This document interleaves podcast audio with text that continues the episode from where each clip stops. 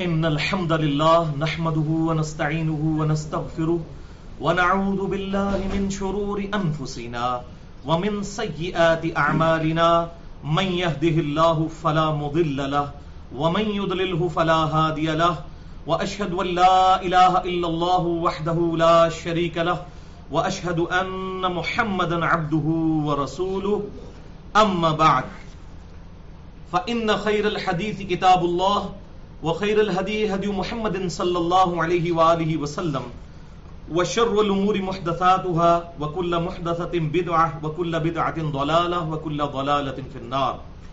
أعوذ بالله السميع العليم من الشيطان الرجيم من همزه ونفخه ونفثه. بسم الله الرحمن الرحيم. رب شرح لي صدري ويسر لي أمري واحلل عقدة من لساني يفقه قولي. بسم الله الرحمن الرحيم. ان الله وملائكته يصلون على النبي. يا ايها الذين امنوا صلوا عليه وسلموا تسليما. اللهم صل على محمد وعلى ال محمد كما صليت على ابراهيم وعلى ال ابراهيم انك حميد مجيد. اللهم بارك على محمد وعلى ال محمد كما باركت على ابراهيم وعلى ال ابراهيم انك حميد مجید الحمدللہ، آج گیارہ اپریل دو ہزار پندرہ کو ہفتے کے دن، قرآن کلاس نمبر ایک سو ستر میں، ون سیونٹی میں، ہم انشاءاللہ اللہ تعالی اپنے اسی ٹاپک کو کنکلوڈ کریں گے، جس پر پچھلی کنزیکٹو پانچ کلاسیں ہو چکی ہیں۔ مجموعی طور پر تقریباً چھ گھنٹے کی گفتگو ہم نے ایک ہی آیت کے کانٹیکسٹ میں کی ہے، جو اللہ تعالی کے ذکر کے حوالے سے قرآن حکیم کا ذروہ سنام ایپیکس اور چوٹی ہے۔ سورت الرعد، آیت نمبر اٹھائیس۔ اعوذ باللہ من الشیطان الرجیم۔ بسم اللہ الرحمن الرحیم۔ الا بذکر اللہ تطمئن القلوب۔ آگاہ ہو جاؤ، اللہ کی یاد میں دلوں کا سکون ہے۔ بھائیو، اسی حوالے سے پچھلے ہفتے جو ہم نے گفتگو کی تھی، وہ تقریباً چھیاسٹھ منٹ کی تھی۔ اور اس کا عنوان تھا مسئلہ نمبر ایک سو بارہ بی۔ قرآن حکیم کی بارہ صورتوں کے صحیح فضائل تیس صحیح الاسناد احادیث کی روشنی میں۔ اور اس میں ہم نے کل پانچ صورتیں کور کی تھیں پچھلے ہفتے۔ نمبر ایک سورت الفاتحہ، نمبر دو سورہ البقرہ، نمبر تین سورہ آل عمران، نمبر چار سورت القحف اور نمبر پانچ سورہ یاسین۔ آج انشاءاللہ اسی کا پارٹ ٹو ہوگا، مسئلہ نمبر ایک سو بارہ سی۔ جو انشاءاللہ ہماری ویب سائٹ اہل سنت پاک ڈاٹ کام پر ہمارے یوٹیوب کے چینل انجینئر محمد علی مرزا کے تھرو اپلوڈ ہوگا۔ اور اس کانٹیکس میں انشاءاللہ ہم سات مزید صورتیں کور کریں گے۔ اور انشاءاللہ قیامت تک کے لیے یہ ایک ویڈیو بک بن جائے گی قرآن حکیم کی فضیلت کے اعتبار سے اور اللہ تعالیٰ کے ذکر کے حوالے سے۔ بھائیو، آج کی گفتگو میں جتنی بھی آیات اور احادیث آئیں گی، میں انشاءاللہ ان کے مکمل ریفرنسز دے دوں گا۔ اور جو احادیث ہیں ان کے نمبر انشاءاللہ علماء حرمین بیروت اور دارالسلام کی انٹرنیشنل نمبر کے مطابق دوں گا، جس کے مطابق پوری دنیا میں عربی کتب شائع ہوتی ہیں اور مکبت الشاملہ اور باقی عربی سافٹ ویئرس بنائے جاتے ہیں۔ اس کے باوجود اگر کسی کی کوئی کیوری ہو تو لیکچر کے اینڈ پہ سوال کر سکتے ہیں۔ لیکچر کے دوران کسی کو سوال کرنے کی اجازت نہیں ورنہ ہماری گفتگو کا ڈیکورم ڈسٹرب ہو جائے گا۔ اور بعد میں بھی میرا ای میل ایڈریس ہے Mirza underscore ninety five eight Yahoo dot com اس پہ ای میل کر کے مجھ سے جواب لے سکتے ہیں۔ تو اللہ کا نام لے کر شروع کرتے ہیں بھائیوں، چھٹی سورت ہے سورت الملک، جو قرآن حکیم میں سورت نمبر ہے سکسٹی سیون۔ انتیسویں پارے کی قرآن حکیم میں پہلی سورت ہے سورت نمبر سکسٹی سیون سورت الملک۔ اسی کانٹیکس میں ایک حدیث ہے، بڑی مشہور جامعہ ترمزی میں دو ہزار آٹھ سو اکانوے سن نبی دعود میں چودہ سو، سنن ابن ماجہ میں تین ہزار سات سو چھیاسی اور یہ حدیث مسند امام احمد میں بھی موجود ہے، المستدرک للحاکم میں بھی موجود ہے اور امام زہبی نے بھی اس کی صحت پر امام حاکم کی موافقت کی ہے کہ آپ صلی اللہ علیہ وآلہ وسلم نے ارشاد فرمایا، قرآن حکیم میں تیس آیات پر مشتمل ایک ایسی صورت ہے جس نے اپنے پڑھنے والے کے لیے شفاعت کی، یہاں تک کہ اللہ تعالی نے اسے بخش دیا۔ اور وہ صورت ہے، تبارک الذی بیدہ الملک۔ یہ آپ صلی اللہ علیہ وسلم نے ارشاد فرمایا۔ اسی حوالے سے سورت الملک کی فضیلت کے اعتبار سے ایک بڑی مشہور ضعیف روایت بھی ہے۔ جامعہ ترمزی میں دو ہزار آٹھ سو نوے، لیکن اسے خود امام ترمزی نے ضعیف قرار دیا۔ اس میں یاہیا بن امر بن مالک ایک ضعیف راوی ہے۔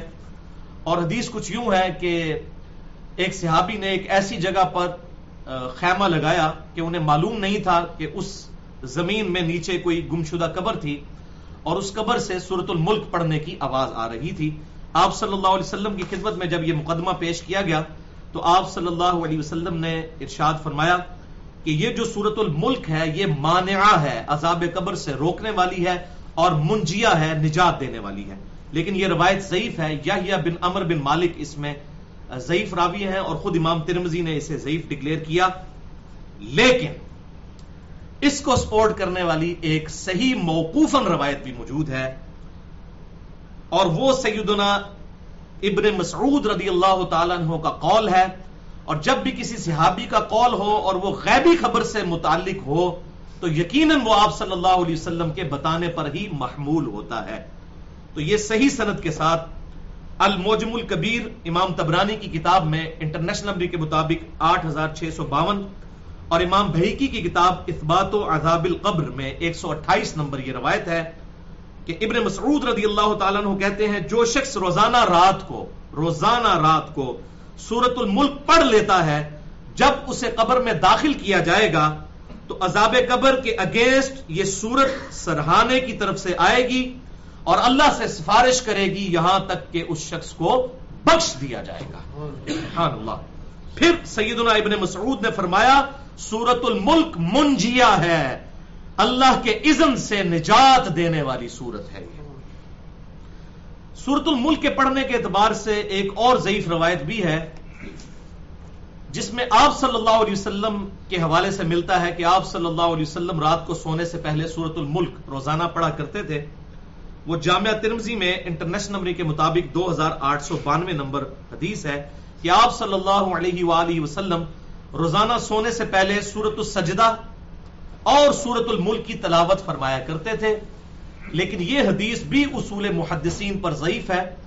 شیخ البانی کو غلطی لگی اور خود شیخ البانی کے شاگردوں نے ان پر گرفت کی کہ یہ روایت بالکل ضعیف ہے۔ اس میں لیت بن ابی سلیم مشہور ضعیف راوی ہے اور اس کے علاوہ جتنے بھی ترک ہیں اس کے، ان میں ایک کامن پرابلم ہے کہ ابو زبیر مدلس ہے اور ان سے روایت کر رہے ہیں اور سما کی تصریح موجود نہیں ہے۔ لہذا یہ حدیث جو ہے اصول محدثین پر ضعیف ہے۔ لیکن اسی حوالے سے ایک اور روایت بھی موجود ہے۔ بالکل صحیح صنعت کے ساتھ ایک جلیل القدر تابعی کے حوالے سے خالد بن معدان رحمہ اللہ تعالی المتوفا ایک سو تین ہجری، ان کے بارے میں صحیح صنعت کے ساتھ سونن دارمی میں سونن دارمی میں انٹرنیشنل نمبر کے مطابق تین ہزار چار سو دس نمبر حدیث ہے۔ مشکات میں بھی یہ موجود ہے دو ہزار ایک سو چھہتر اور اس کے فٹ نوٹ پہ شیخ زبیر علی زئی رحمہ اللہ نے پوری بحث کی ہے۔ اور یہ بحث الگ سے بھی ان کے جو فتح علمیہ ہے، اس کی پہلی جلد میں شامل ہے، سورہ ملک کے حوالے سے بھی، سورہ سجدہ کے حوالے سے بھی۔ کہ خالد بن مادان تابعی المتوفا ایک سو تین ہجری سورت السجدہ اور سورت الملک دونوں صورتوں کے بارے میں فرمایا کرتے تھے کہ یہ دونوں صورتیں اپنے پڑھنے والے کے متعلق قبر میں جھگڑا کریں گی اور اللہ سے کہیں گی۔ اب یہ بات تو حضرت ابن مسعود کے قول سے بھی ہمیں پتا چلی۔ اللہ سے کہیں گی کہ یا اللہ، اگر ہم تیری کتاب میں ہیں تو ہماری یہ شفاعت اس بندے کے حق میں قبول کر، جو کہ ہمیں پڑھا کرتا تھا، ورنہ ہمیں اپنی کتاب سے ہی نکال دے۔ اللہ اور وہ سفارش کرتی رہیں گی یہاں تک کہ اللہ تعالی اس شخص کو جو سورت السجدہ اور سورت الملک پڑھا کرتا تھا اللہ تعالیٰ اس کی بخشش فرما دے گا۔ اور اس میں یہ بھی الفاظ ہے کہ یہ دونوں صورتیں پرندوں کی طرح اپنے پر پھیلا لیں گی اور عذاب قبر کو روکیں گی۔ الحمدللہ سورت السجدہ اور سورت الملک۔ اور اس کی کنکلوژن سنن دارمی کی روایت تین ہزار چار سو دس کی ان الفاظ میں ہوتی ہے کہ وہ تبا تابی ابو خالد کہتے ہیں کہ خالد بن مادان رحمہ اللہ المتوفا ایک سو تین ہجری جلیل القدر تابی اور کئی صحابہ کے شاگرد وہ اس وقت تک رات کو سویا نہیں کرتے تھے جب تک کہ سورت الملک اور سورت السجدہ کی تلاوت نہ کر لیں۔ لہذا یہ ساری کی ساری باتیں سپورٹو ہو جاتی ہیں۔ ان ضعیف روایتوں کو بھی، لہذا اس حوالے سے ہمیں ایک اور سورت کی فضیلت بھی پتا چلی۔ ساتویں سورت اور وہ ہے سورت السجدہ۔ سورت نمبر ہے بتیس پارا نمبر اکیس میں۔ بھائیو سورت الملک سکسٹی سیون نمبر سورت اور سورت السجدہ بتیس نمبر سورت اس کی عادت بنائیں کہ اسے رات کو سونے سے پہلے پڑھ لیا کریں۔ دونوں ہی تیس تیس آیات پر مشتمل ہے۔ زیادہ ٹائم نہیں لگتا جو روزانہ پڑھنے والا ہے اس کو پانچ سات منٹ میں دونوں صورتیں وہ پڑھ سکتا ہے۔ اور انہی کی امپورٹنس کے پیش نظر میں نے الگ سے بھی دو لیکچرز انہی دو صورتوں پر ریکارڈ کروائے ہوئے ہیں۔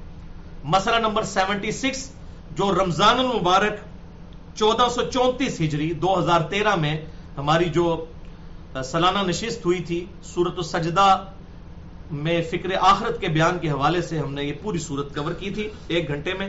اور مسئلہ نمبر نائنٹی تھری جو پچھلے رمضان میں چودہ سو پینتیس ہجری میں دو ہزار چودہ کے اندر جو ہماری فائنل نشست ہوئی تھی، اس میں میں نے سورت الملک کو بھی اس کی فضیلت اور ترجمہ اور تفسیر کو بیان کیا تھا۔ سورت السجدہ پرٹیکولرلی فکر آخرت کے اعتبار سے بڑی اہم صورت ہے۔ اور یہی وجہ ہے کہ صحیح بخاری اور صحیح مسلم کی متفقن علیہ حدیث ہے۔ بخاری میں آٹھ سو اکانوے، مسلم میں دو ہزار چونتیس کہ امام کائنات سید الاولین والآخرین شفیع المذنبین رحمت للعالمین سیدنا و مولانا امام اعظم محمد رسول اللہ صلی اللہ علیہ وآلہ وسلم ہر جمعے کی فجر کی نماز جو ہوا کرتی تھی، اس میں پہلی رکت میں سورت السجدہ اور دوسری رکت میں سورت الدہر کی تلاوت فرمایا کرتے تھے، کیونکہ یہ سورت تذکیر کرنے والی ہے، نصیحت والی ہے۔ تو جمعے کا دن تو ہے ہی نصیحت کا دن۔ آپ صلی اللہ علیہ وسلم صبح کا آغاز ہی فجر میں پہلی رکت میں سورت السجدہ پڑھ کر کیا کرتے تھے۔ بخاری اور مسلم کی متفق علیہ حدیث ہے۔ لہذا اپنی روٹین بنائے کہ سورہ السجدہ اور سورت الملک رات کو سونے سے پہلے پڑھ لیا کریں۔ اور اس میں میں آپ کو ایک آسانی بتا دیتا ہوں شیطان کے حملوں سے بچنے کے لیے کہ بسا اوقات انسان پر نیند کا غلبہ ہوتا ہے اور رات کو انسان سو گیا، یاد نہیں رہا پڑھنا۔ یا وہ سستی کی وجہ سے چھوٹ گیا۔ تو اس میں ایک آسانی ہے اور وہ صحیح مسلم میں حدیث ہے، انٹرنیشنل نمبر کے مطابق ایک ہزار سات سو پینتالیس کہ آپ صلی اللہ علیہ وآلہ وسلم نے ہم جیسے سست الوجود لوگوں کے بارے میں ارشاد فرمایا کہ اگر کوئی شخص اپنے رات کے وظائف پڑھنا بھول جائے یا اس کے وہ وظائف چھوٹ جائیں تو اگلے دن زہر کی نماز سے پہلے پہلے پڑھ لے، تو اللہ تعالیٰ اس کو ویسا ہی ثواب عطا فرما دے تو اگر کوئی رات کو پڑھنا سورہ سجدہ یا سورت الملک بھول گیا اگلے دن فجر کے بعد پڑھ لے۔ فجر کے بعد نہیں پڑھ سکا تو زہر کی نماز سے پہلے پہلے پڑھ لے، تو اس کو وہی فضیلت ملے گی انشاءاللہ۔ یہ دونوں صورتیں عذاب قبر سے بچائیں گی اور پرندوں کی مانت اپنے پر پھیلا کر اللہ تعالیٰ کے عذاب کے اگینسٹ ہماری شفاعت کرے گی، انشاءاللہ تعالی۔ تو یہ آسانی تھی، میں نے انصاف سمجھا کے بتا دیا جائے تاکہ شیطان اس حوالے سے سستی نہ دلائے۔ تو الحمدللہ، میں تو بڑی کوشش کرتا ہوں اس حوالے سے۔ اور میں تحدیث نعمت کے طور پر بتا دوں کہ نائنٹین نائنٹی ٹو کی بات ہے، تقریباً آج سے آپ سمجھ لیں، تیئیس سال پہلے کی، مئی نائنٹین نائنٹی ٹو۔ انیس سو بانوے میں میں میٹرک کے پیپرز دے کر فارغ ہوا۔ ساڑھے چودہ سال میرے تقریباً اس وقت عمر تھی۔ تو اس وقت مجھے پہلی دفعہ سورت الملک کی فضیلت کے حوالے سے پتا چلا، تو میں نے الحمدللہ اس وقت سے اب تک کوشش ہوتی ہے کہ رات کو اس کو پڑھ کر ہی سویا جائے۔ اور اس کی برکت یہ ہوئی کہ چند ہفتوں ہی میں اس کو پڑھنے کی وجہ سے یہ زبانی یاد ہو گئی سورت الملک۔ اور سورت السجدہ بھی پڑھا کریں۔ دونوں تیس تیس آیات پر مشتمل ہیں، کوئی مشکل کام نہیں، اپنی روٹین بنائیں گے تو یہ زبانی یاد ہو جائیں گی۔ اور جب زبانی یاد ہو جائیں گی پھر ان شاء اللہ تعالیٰ چلتے پھرتے بھی پڑھی جا سکتی ہیں۔ لہٰذا یہ رات کے وظائف ہیں اور رات کی ڈیفینیشن میں نے پہلے بھی بتایا کئی دفعہ کہ غروب آفتاب کے بعد رات شروع ہو جاتی ہے۔ آپ چاہیں تو مغرب کے فوراً بعد بھی سے پڑھ سکتے ہیں، عشاء سے پہلے بھی پڑھ سکتے ہیں، عشاء کے بعد بھی، رات کو سونے سے پہلے پہلے۔ اور اگر رات کو چھوٹ جائے تو اگلے دن زور سے پہلے پہلے پڑھ لیں تو ان شاء اللہ تعالیٰ یہ فضیلت عذاب قبر سے بچنے کے حوالے سے ہمیں حاصل ہو جائے گی انشاءاللہ۔ اب بھائیو، اسی کانٹیکس میں ضمن میں پانچ صورتیں اور کور کرتا ہوں جن کی فضیلت پبلک میں مشہور ہے، لیکن ان کے حوالے سے کوئی بھی صحیح صنعت کے ساتھ روایت موجود نہیں ہے۔ اور جو روایتیں ہیں، ان پر خود آئمہ نے جرا کی ہوئی ہے۔ میں چاہ رہا ہوں کہ وہ بھی یہاں پر مختصراً بیان کر دوں تاکہ ہماری یہ ویڈیو بک جو ہے، قرآن حکیم کی تلاوت اور صورتوں کی فضیلت کے اعتبار سے ہر لحاظ سے پرفیکٹ ہو جائے۔ رہا یہ بزرگان دین کے حوالے سے مختلف چیزیں مشہور ہونا کہ انہوں نے یہ وظیفہ تعلیم فرمایا، یہ وظیفہ، ان کی تو کوئی حیثیت ہی نہیں ہے کہ ان کو ڈسکس کیا جائے۔ البتہ جو حدیث کی کتابوں میں روایتیں موجود ہیں، تو پانچ میں ایسی روایتیں کور کروں گا، پانچ صورتوں کی فضیلت کے اعتبار سے کہ وہ ضعیف ہیں۔ پہلی حدیث جامعہ ترمزی میں انٹرنیشنل نمبر کے مطابق دو ہزار نو سو بائیس نمبر ہے۔ کہ آپ صلی اللہ علیہ وسلم نے ارشاد فرمایا، جو شخص صبح کے وقت تین بار پڑھے اعوذ باللہ السمیع العلیم من الشیطان الرجیم، بسم اللہ الرحمن الرحیم۔ اور اس کے بعد سورت الحشر کی آخری تین آیات کو پڑھے واللہ الذی لا الہ الا ہو، عالم الغیب والشہادہ، یہ والی آیات۔ صبح پڑھ لے تو شام تک ستر ہزار فرشتے اس کے لیے دعائیں رحمت کریں گے، شام کو پڑھ لے تو صبح تک ستر ہزار فرشتے اس کے لیے دعائیں مغفرت کریں گے۔ یہ روایت اصول محدثین پر ضعیف ہے۔ اس میں خالد بن تحمان ایک راوی ہے۔ جو اختلاط کا شکار ہو گئے تھے یعنی ان کا حافظہ بگڑ گیا تھا، اس زمانے میں انہوں نے یہ روایت بیان کی، لہذا وہ ایکسپٹیبل نہیں۔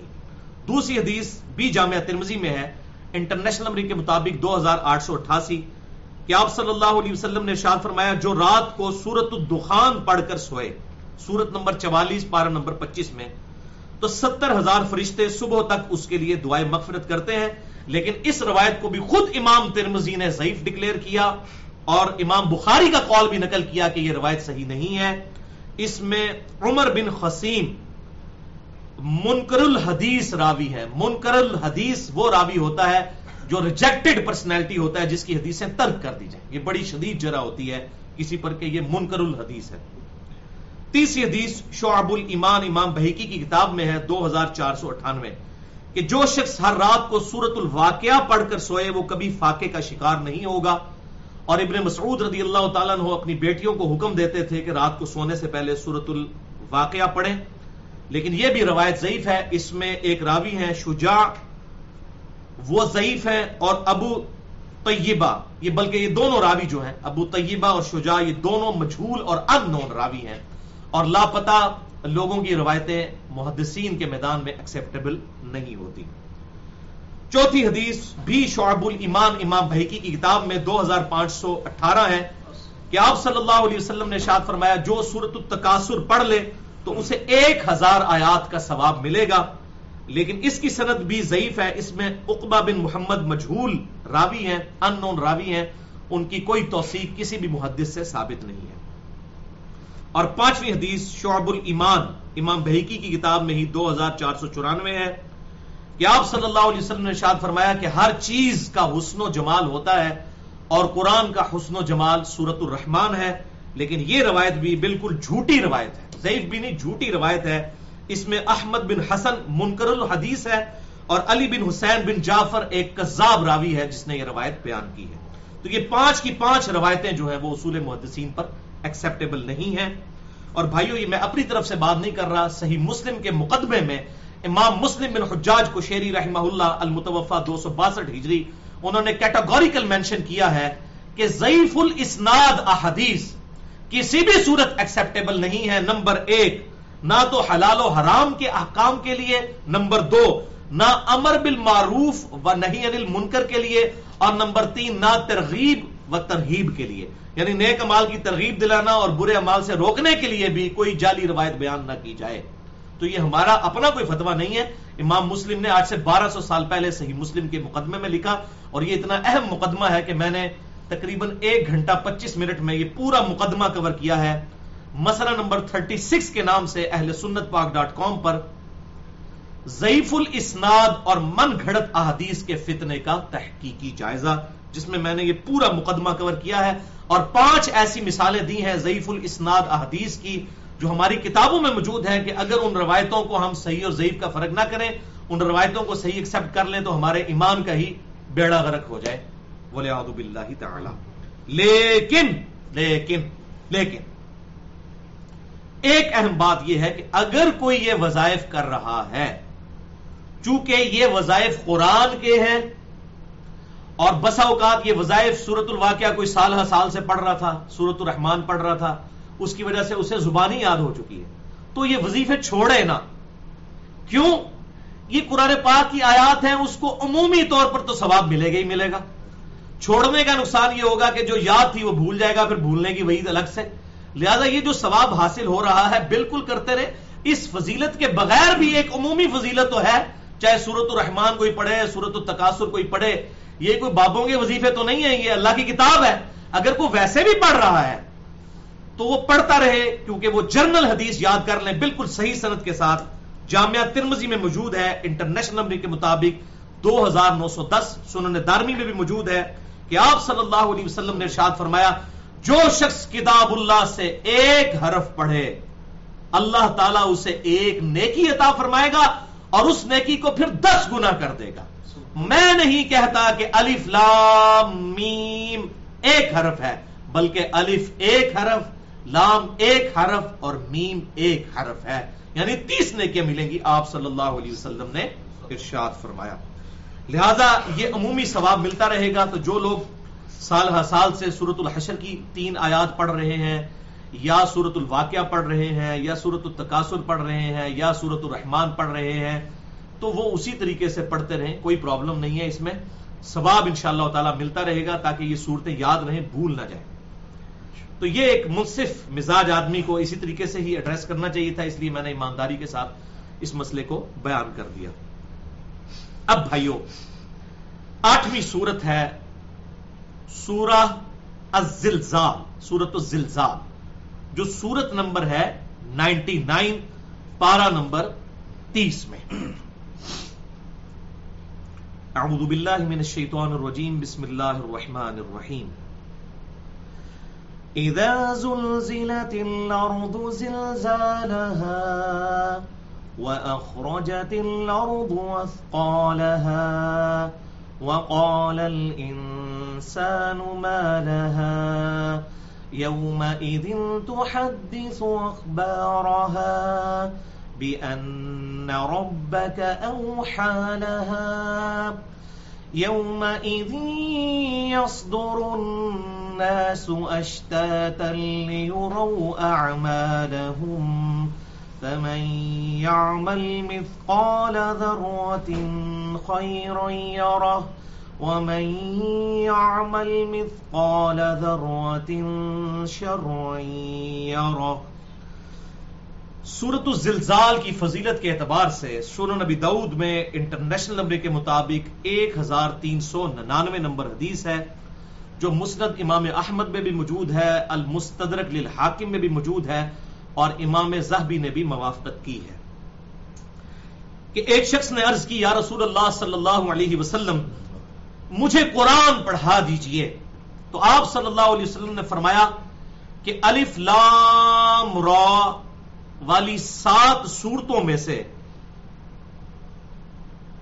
پانچ صورتوں میں سے، کوئی سی تین صورتیں پڑھ لو۔ یہ پانچ صورتیں کون سی ہیں؟ سورہ یونس، سورہ ہود، سورہ یوسف، سورہ ابراہیم اور سورہ الحجر۔ ان میں سے کوئی تین صورتیں پڑھو۔ تو اس نے عرض کیا، اللہ کے رسول صلی اللہ علیہ وسلم، میں بوڑھا ہو چکا ہوں، میری زبان موٹی ہو چکی ہے اور دل بڑا سخت ہو چکا ہے۔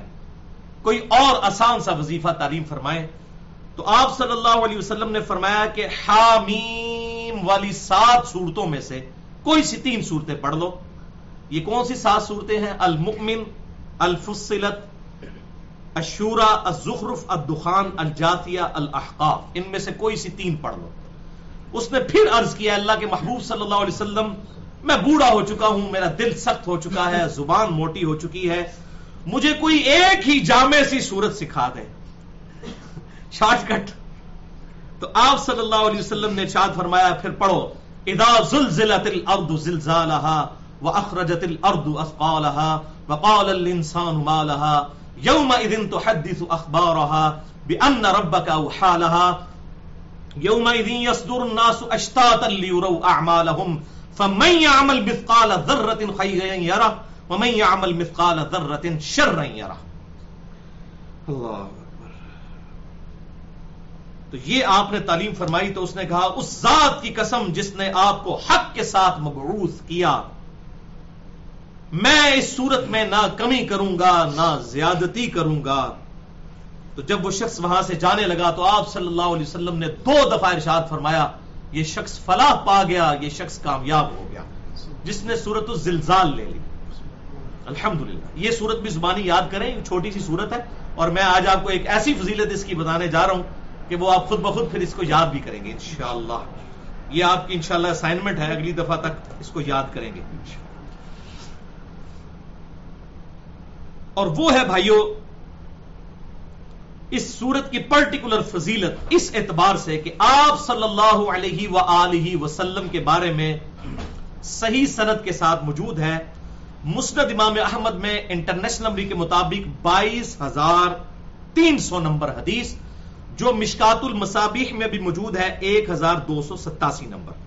کہ آپ صلی اللہ علیہ وسلم رات کو نماز وطر پڑھنے کے بعد، یہ تو جامعہ ترمزی میں آتا ہے کہ آپ صلی اللہ علیہ وسلم بعض اوقات جو نماز وطر ہے، وہ عشاء کے فوراً بعد ہی ساتھ ہی پڑھ لیتے تھے، بعض اوقات رات کو اٹھ کر آدھی رات اور بعض اوقات بالکل طلوع فجر سے پہلے، یہ تینوں طرح ثابت ہے انشاءاللہ میں اس رمضان میں ارادہ کیا ہے کہ وطر کے حوالے سے ایک بالکل ایکسکلوسو اس کے طریقوں کے حوالے سے اس کے احکام کیا ہیں ایکسکلوسیو لیکچر انشاءاللہ ریکارڈ کرواؤں گا، کیونکہ پوری دنیا سے اس حوالے سے ای میلز بڑے عرصے سے آ رہی ہیں وطر کے طریقے کے حوالے سے۔ تو بہرحال آپ صلی اللہ علیہ وسلم وطر کی نماز کے بعد مسند امام احمد بائیس ہزار تین سو نمبر اور مشکات میں ایک ہزار دو سو ستاسی، آپ صلی اللہ علیہ وسلم وطر کی نماز کے بعد دو رکتیں بیٹھ کر پڑھا کرتے تھے، جن میں پہلی رکت میں سورت الزلزال پڑھا کرتے تھے اور دوسری رکت میں سورہ الکافرون، قل یا الکافرون پڑھا کرتے تھے۔ ہاں جی یاد کرنی پیسی کہ نہیں؟ یہ سنت ہے۔ ابھی تو آپ کو فضیلت بتائیں گے، یہ تو سنت ہے۔ فضیلت ایسی ہے کہ یقین کریں ہمارے جیسے جو سمجھ لیں سست الوجود لوگ ہیں، ان کے لیے بہت بڑی فضیلت ہے۔ یہ دو رکھتے وطر کے بعد بیٹھ کر پڑھنے کے حوالے سے۔ اور یہ جو آپ صلی اللہ علیہ وسلم سے دو رکھتے ثابت ہیں وطر کی نماز کے بعد ان کا ذکر صحیح مسلم میں بھی موجود ہے۔ انٹرنیشنل نمبر کے مطابق صحیح مسلم ایک ہزار سات سو چوبیس۔ اما عائشہ کا بیان ہے کہ آپ صلی اللہ علیہ وآلہ وسلم ورضی اللہ تعالی عنہ وطر کی نماز کے بعد دو رکتے بیٹھ کر پڑھا کرتے تھے۔ صحیح مسلم ایک ہزار سات سو چوبیس۔ بعض لوگ کہتے ہیں پتہ نہیں کہاں سے بیان کرتا ہے، صحیح مسلم میں ایک ہزار سات سو چوبیس کہ وطر کی نماز کے بعد آپ صلی اللہ علیہ وسلم دو رکھتے بیٹھ کر پڑھا کرتے تھے۔ اچھا ان احادیث کے اوپر دو اشکال، دو لوگوں کی طرف سے کیوریز آتی ہیں۔ میں انشاءاللہ ان کو یہاں پر یہ ایڈریس کر دیتا ہوں۔ پہلا اشکال یہ آتا ہے کہ آپ صلی اللہ علیہ وسلم تو یہ پریفر کرتے تھے کہ نماز کھڑے ہو کر پڑھی جائے۔ تو یہ آپ بیٹھ کر کیوں پڑھتے تھے؟ بڑا جینون سوال ہے۔ تو اس کا جواب بھی موجود ہے صحیح مسلم میں، اسی چیپٹر میں ایک ہزار سات سو پندرہ۔ وہ بیٹھ کر پڑھنے والی حدیث ہے، ایک ہزار سات سو چوبیس اور یہ ہے ایک ہزار سات سو پندرہ۔ صحیح مسلم میں عبداللہ بن امر بن آس رضی اللہ تعالیٰ نے کہتے ہیں کہ میں نے آپ صلی اللہ علیہ وسلم کو دیکھا کہ آپ بیٹھ کر یہ نفل پڑھ رہے تھے یعنی وطر کے بعد والے دو نفل۔ تو میں نے آپ صلی اللہ علیہ وسلم کے مبارک ماتھے پر ہاتھ رکھ کر چیک کیا۔ کہ آپ کو بخار تو نہیں ہے؟ کیونکہ آپ صلی اللہ علیہ وسلم ہمیشہ کھڑے ہو کر نماز پڑھتے تھے۔ تو آپ صلی اللہ علیہ وسلم نے پوچھا کہ یہ کیا کر رہے ہو؟ تو انہوں نے عرض کیا، اللہ کے رسول، آپ کی طبیعت تو ٹھیک ہے، آپ نے تو ہمیں ارشاد فرمایا ہے کہ کھڑے ہو کر نماز پڑھنے کی بنسبت اگر کوئی بیٹھ کر پڑھے تو اسے آدھی نماز کا ثواب ملتا ہے۔ یہ بھی یاد رکھیں۔ تو آپ نے فرمایا ہاں یہ بالکل تم نے صحیح کہا، لیکن میں تمہاری طرح نہیں ہوں۔ یعنی آپ صلی اللہ علیہ وسلم کی یہ خصوصیت ہے کہ آپ اگر بیٹھ کر بھی نماز پڑھے تو آپ کو اللہ تعالیٰ کھڑے ہو کر نماز پڑھنے کے برابر ثواب عطا فرماتا ہے۔ لہذا یہ جو بعض صوفیاء جو ہے نا، وہ خام خام انہوں نے زد لگائی ہوئی ہے کہ ہم نے وطر کے بعد والی رکھتے بیٹھ کے ہی پڑھنی ہے۔ وہ بالکل سو فیصد غلطی پر ہے، کیونکہ آپ نے ان کو اپنے ساتھ مخصوص کیا ہے کہ یہ میری خصوصیت ہے کہ میں بیٹھ کر بھی پڑھوں تو مجھے ڈبل ثواب ہے۔ لہٰذا یہ جو کہتے ہیں ہم حضور کی سنت پر عمل کریں گے، آپ کا حکم جو ہے وہ سنت پر فوقیت رکھتا ہے۔ آپ نے، وہ سنت ہمارے لیے نہیں ہے، ہمارے لیے کہ ہم نے وہ دو رکھتے پڑھنی ہے لیکن کھڑے ہو کر، کیونکہ آپ نے فرمایا، میں تمہاری طرح نہیں ہوں۔ مجھے اللہ تعالیٰ اس حالت میں بھی پورا ثواب دیتا ہے۔ لہٰذا بیٹھ کر پڑھیں گے تو آدھا ثواب ہے، پورا پڑھیں۔ اگر کسی کا عذر ہے، کوئی بوڑھا ہو چکا ہے یا مریض ہے، وہ الگ بات۔ وہ تو فرض بھی بیٹھ کے پڑھ سکتا ہے۔ لیکن عام حالت میں جان بوجھ کے ضد لگانا کہ وطر کے بعد بیٹھ کے پڑھنا ہے تو یہ بالکل جو ہے وہ ہٹ درمی پر مشتمل ہے اور بالکل آؤٹ آف کانٹیکسٹ بات کرنا ہے، آپ صلی اللہ علیہ وسلم نے وہ اپنے لیے مخصوص کیا ہے۔ اور فرمایا کہ یہ میرے ساتھ خاص اس حوالے سے کہ مجھے اللہ تعالیٰ پورا ثواب دے گا۔ یعنی تم پڑھو گے تو آدھا ہی ملے گا۔ تمہارا معاملہ الگ ہے۔ لہذا وطر کے بعد یہ دو رکھتے ہیں۔ کھڑے ہو کر ہی پڑھی جائیں۔ یہ تو پہلا اشکال تھا۔ یہ تو تھا اہم بچارے لائن لوگوں کا اشکال۔ اب پڑھے لکھے لوگ بھی ہیں، پڑھے لکھے جاہل بھی ہوتے ہیں بعض۔ بعض اوقات وہ جاہل ہوتے ہیں اور بعض اوقات بچاروں کو پتہ نہیں ہوتا۔ ہم نہیں کہتے کہ وہ ارادتاً ایسی بات کرتے ہیں، تو ان کا اشکال بھی دور کر دیتے ہیں، اور وہ اشکال ہے ٹیکنیکل ذرا۔ صحیح بخاری میں نو سو اٹھانوے نمبر حدیث ہے اور صحیح مسلم میں ایک ہزار سات سو پچپن۔ کہ آپ صلی اللہ علیہ وسلم نے ارشاد فرمایا کہ وطر کو اپنی آخری نماز بناؤ۔ وطر کو اپنی آخری نماز بناؤ۔ اور ایک اور حدیث ہے، وہ صحیح بخاری میں نو سو نبے مسلم میں ایک ہزار سات سو اڑتالیس۔ کہ آپ صلی اللہ علیہ وسلم نے فرمایا کہ جب نماز پڑھ چکو تو آخر میں وطر پڑھو، وہ تمہاری پوری نماز کو وطر کر دیں گے۔ پوری نماز کو کیا کر دیں گے؟ وطر۔ وطر عربی میں کہتے ہیں تاک کو، انگلش میں کہتے ہیں آڈ کو۔ تو یہ پوری نماز وطر ہو جائے گی جب اینڈ پر وطر پڑھے جائیں گے۔ تو اس کا ٹیکنیکل جواب سن لیں۔ اگر کسی نے اینڈ پر وطر پڑھے اور پوری نماز تاک کر لی اور تاک سپوز اس نے کر لی دس رکھتے تھی تو گیارہ ہو گئی اب گیارہ میں اگر دو رکھتے ایڈ کی جائیں تو تاک بنتا ہے یا جفت؟ تاک۔ دو اور ایڈ کر لیں تو کیا بنے گا؟ تاک۔ تو نماز تاک ہی رہے گی۔ اگر وطر کے بعد بھی دو رکھتے شامل کر لی جائیں تو جو تاک بن چکی ہے وہ جفت نہیں دوبارہ ہوگی۔ ہاں اسی لیے منع کیا گیا کہ ایک رات میں دو دفعہ وطر نہیں پڑھ سکتے۔ دوسری دفعہ جب وطر پڑھیں گے تو آڈ اور آڈ مل کر پھر ایون بن جائیں گے۔ تو وہ جفت نہیں ہوگی۔ آڈ میں جتنے بھی ایڈ کرتے جائیں گے وہ تاک کی تاک وطر کی وطر رہے گی۔ اور سب سے بڑی بات ہے کہ آپ جب خود پڑھتے ہیں صحیح مسلم ایک ہزار سات سو چوبیس، اما عائشہ کا بیان ہے کہ آپ صلی اللہ علیہ وسلم وطر کے بعد دو رکھتے پڑھا کرتے تھے، تو آپ صلی اللہ علیہ وسلم کو پتا تھا، جب آپ ہی کہہ رہے ہیں کہ نماز کو وطر بناؤ تو اس کا مطلب ہے کہ آپ جب خود پڑھتے تھے تو اس کا فہم وہی ہوگا جو آپ صلی اللہ علیہ وسلم نے لیا۔ نہ کہ آج کے مولوی جو اپنی طرف سے فہم بیان کرتے ہیں اور ماچے خاں بنتے ہیں اس حوالے سے، اور ذرا سمجھ نہیں ان کو کتاب و سنت کی بالکل فک نہیں ہے، وہ صرف ظاہری الفاظ کو دیتے ہیں، تو کیا آپ پر فتوا لگائیں گے کہ آپ صلی اللہ علیہ وسلم جان بوجھ کر ایسا کام کرتے تھے جو باقیوں کو منع کیا ایسا نہیں تھا۔ آپ صلی اللہ علیہ وسلم کا اپنا عمل یہ ثابت کرتا ہے کہ وطر میں جب دو رکھتے ایڈ ہوں گی تو وہ وطر ہی رہیں گے۔ اور اس میں ایک میں نے ایک ایکسپلوریشن کی ہے۔ اللہ تعالیٰ قیامت تک کے لیے اس کو صدقہ جاریہ میرے لیے بنائے۔ اور وہ میں آپ کو بتاتا ہوں بڑی امپورٹنٹ بات۔ بہت زبردست چیز میں نے ایکسپلور کی ہے الحمدللہ۔ وہ یہ ہے کہ بھائیوں فرض نماز کی رکھتے ہیں آڈ وطر۔ تاک کتنی رکھتے ہیں دن رات میں؟ سترہ۔ ہے نا؟ آڈ ہے نا؟ جس پہ اہل سنت اور اہل تشیعوں کا اجماع ہے۔ اس میں میں کئی دفعہ کہہ چکا۔ وہ جمع کرتے ہیں زور اثر کو، مغرب اور شاہ کو۔ ہمارے نزدیک بھی صحیح مسلم میں کم از کم دس حدیثیں موجود ہیں۔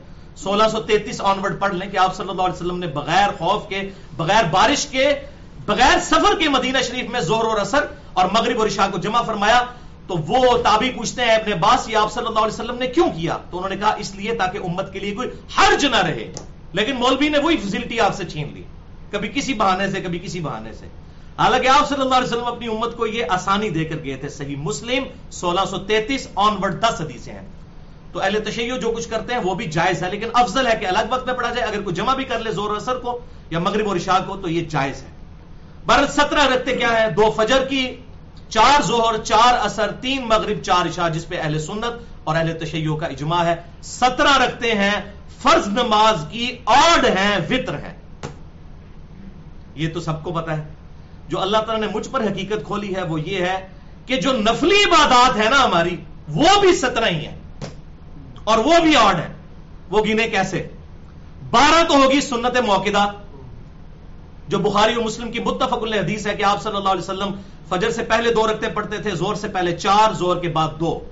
کتنی ہو گئی آٹھ، چھ زور کی دو پہلی، وہ آٹھ۔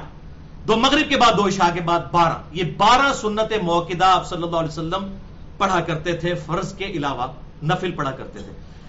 حدیث میں سنت کی ٹرم نہیں استعمال ہوتی، نفل کی۔ عبادتیں دو ہی ہیں، یا فرض ہے یا نفل۔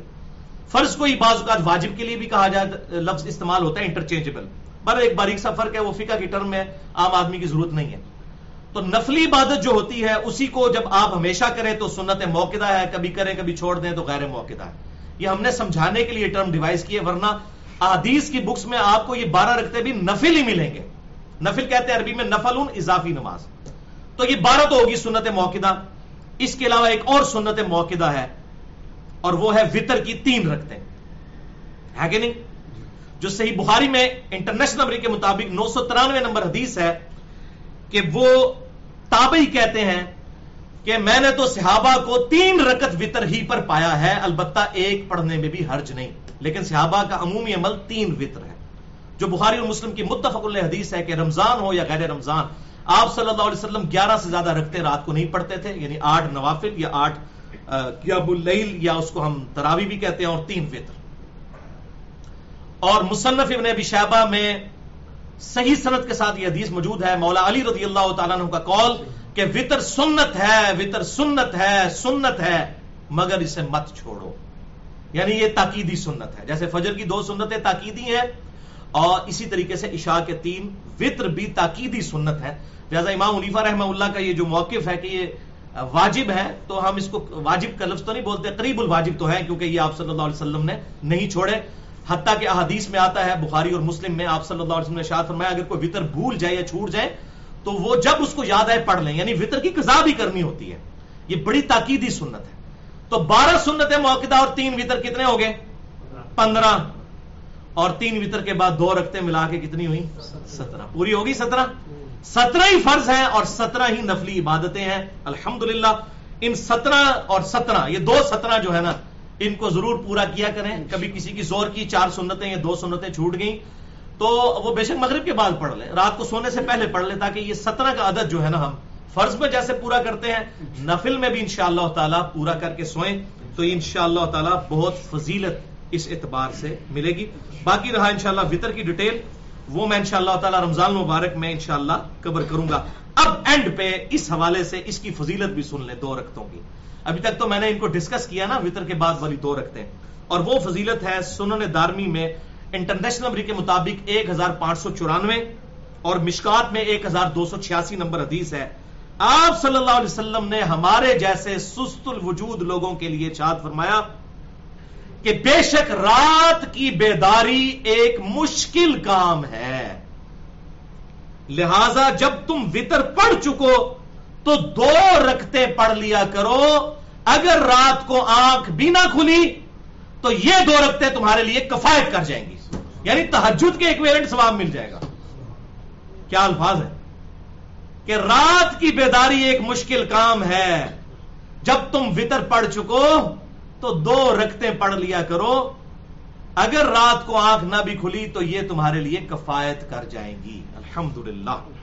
اور تو یہ رات کو جو اس حوالے سے کمزوری کا شکار ہے، رات کو وطر پڑھ کے سوئیں، آخری پیر میں پڑھنا تو افضل ہے۔ لیکن بخاری اور مسلم کی متفق انہوں حدیث ہے۔ حضرت ابو حریرا کہتے ہیں، مجھے حضور صلی اللہ علیہ وسلم نے یہ وسیعت کی تھی کہ میں رات کو وطر پڑے بغیر کبھی نہ سویا کروں۔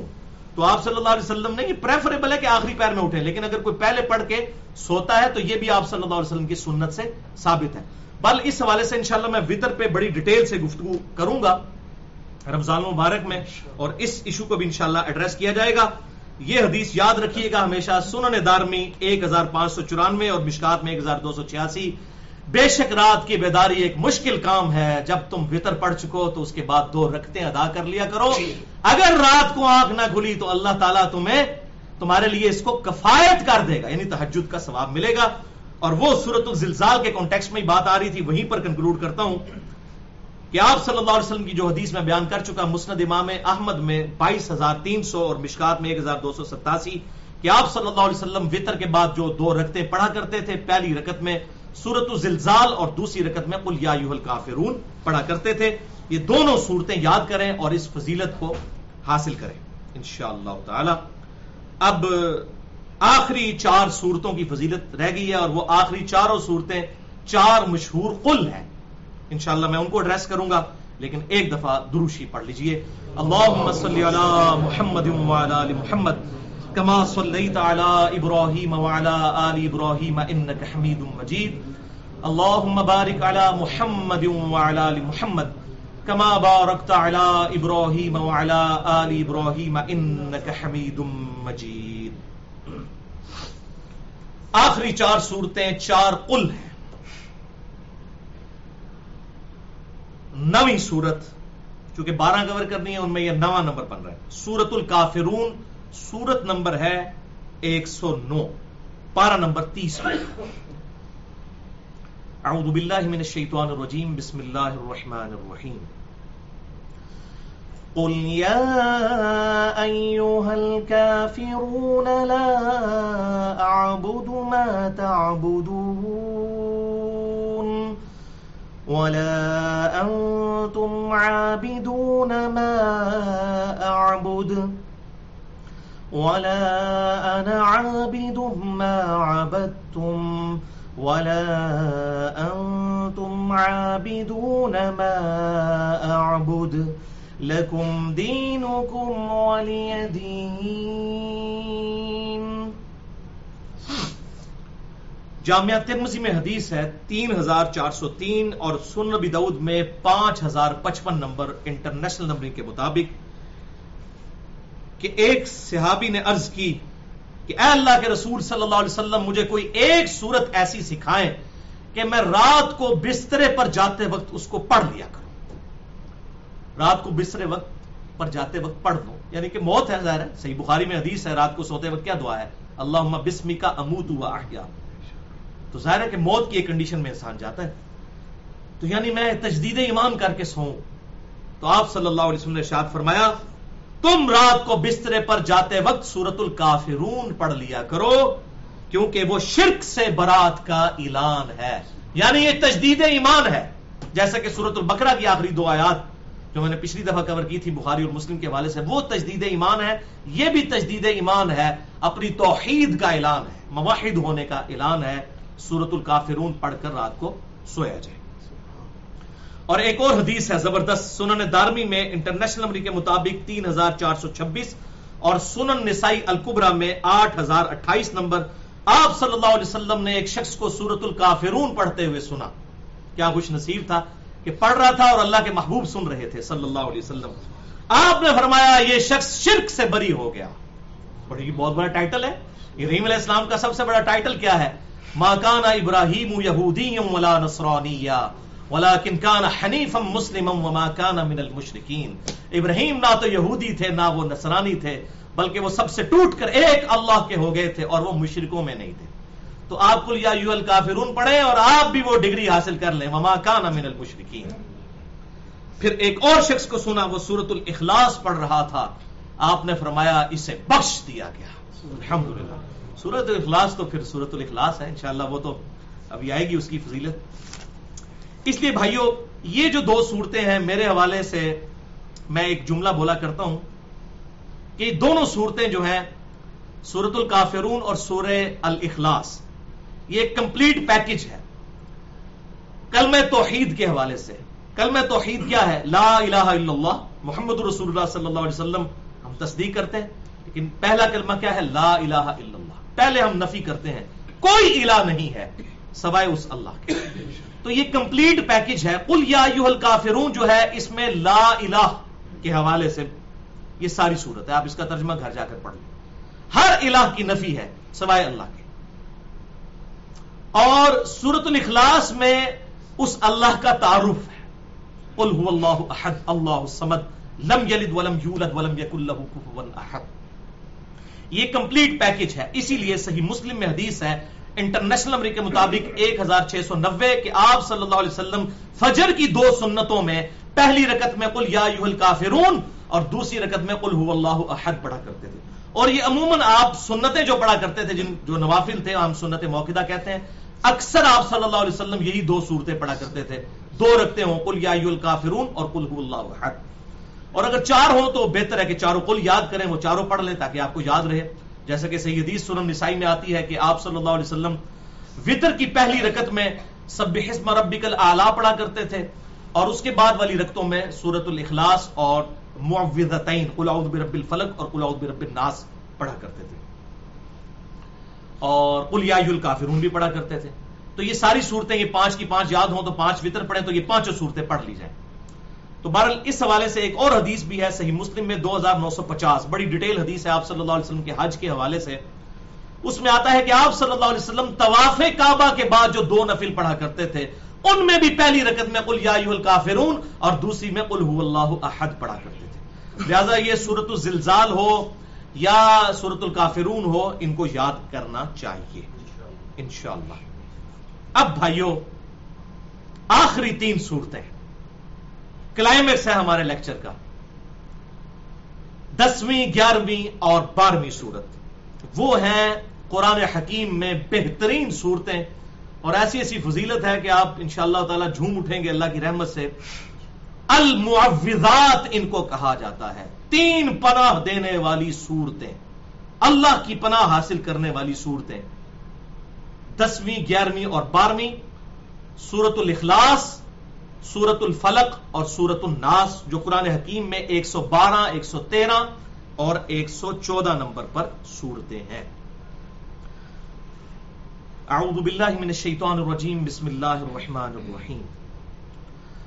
قل هو اللہ احد، اللہ الصمد، لم يلد ولم يولد ولم يكن له كفوا احد۔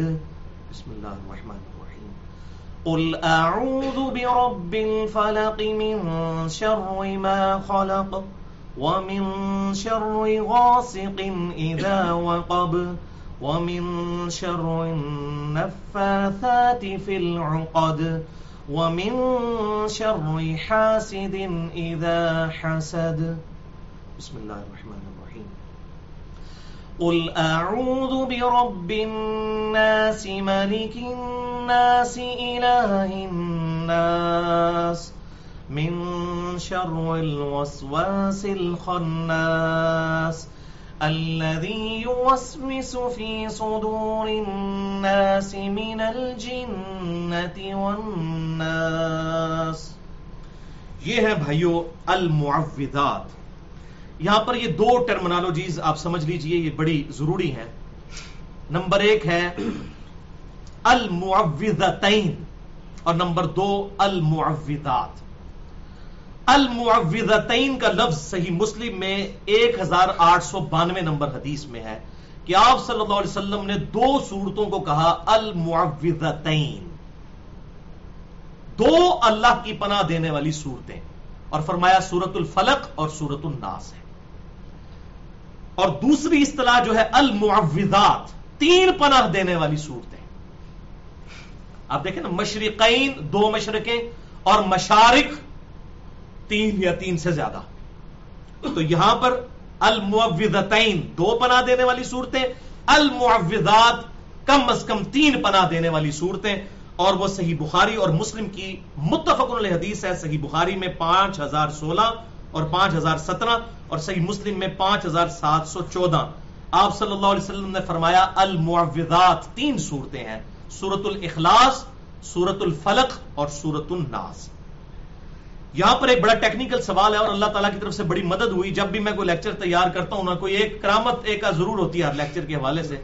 اسی حوالے سے کوئی نہ کوئی کوشچن کسی کا آ جاتا ہے۔ ایک بھائی نے بڑا ٹیکنیکل سوال کیا اس حوالے سے کہ یہ المعوذتین تو سمجھ آتا ہے۔